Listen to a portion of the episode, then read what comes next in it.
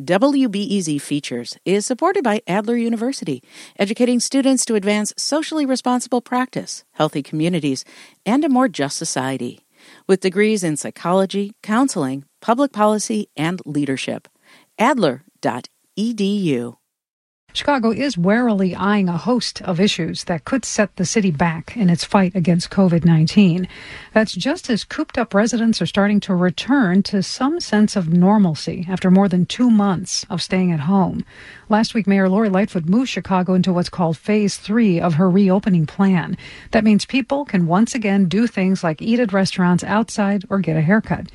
But earlier, WBEZ's Kristen Schorsch spoke with WBEZ's midday host, Lisa Labuz, about why we can't let our guard down just yet. Hi, Kristen. Hey, Lisa.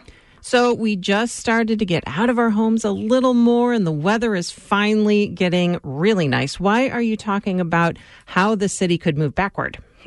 That's a good point. Um, because there are suddenly so many people outside again, just in the last week alone, which is basically a recipe for COVID 19 to spread. Consider we've had tens of thousands of people in the streets, shoulder to shoulder, protesting for George Floyd. This is a black man who was killed by a white police officer in Minnesota. Um, it's hard to social distance at a protest. I mean, this idea of staying six feet apart. Um, Mayor Lori Lightfoot partially reopen the economy in Chicago. So a lot more businesses can open up, even though they can still only let a fraction of people in at a time. But you've got some parks that are reopening. You've got more kids who can go back to daycare. You also have lots of people who have been helping businesses destroyed by looters clean up. And then, like you mentioned, we're heading into summer. The weather is getting nice. So there are just a lot of people that are outside now and getting out. All right. So, what has to happen for Chicago to move back to a stricter COVID 19 phase? Yeah, so there are lots of metrics that public health officials use to move the city forward into these next reopening phases. And if we fall below these benchmarks, Chicago could move back. So for example, they want to make sure that the number of COVID cases is consistently declining and that there are fewer than 15% of people in communities that are testing positive for COVID. I recently talked with Dr. Allison Arwady. She's the Chicago Public Health Department commissioner. And she said the big thing that would push Chicago back into phase two is if the city's hospitals get overwhelmed. So they only have so many beds for COVID patients and ventilators to help them breathe. So far, hospitals have enough beds and ventilators, but Dr. Arwady said she was concerned about how COVID would spread considering all the recent events that has brought tens of thousands of people outside of their homes. Here's some of what she had to say. COVID was just not top of mind, right? Through this whole time, through the protests, through the violence, um, and I would not expect it to be.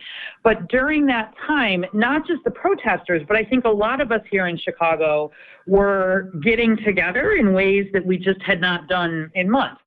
So, Kristen, how are hospitals preparing for a potential uptick in cases? Yeah, so hospitals told me they're in a better position than they were back in March when the pandemic really took off here in Chicago.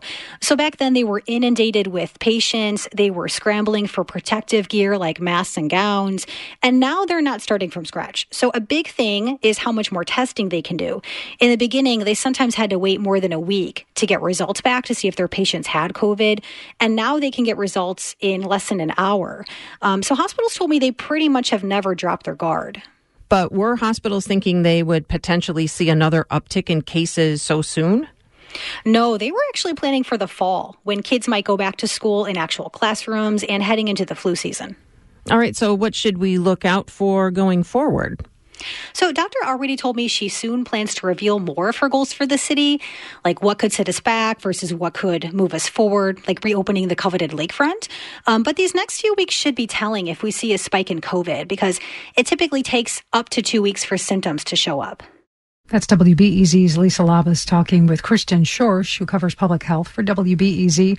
You can find more details about this story online at WBEZ.org.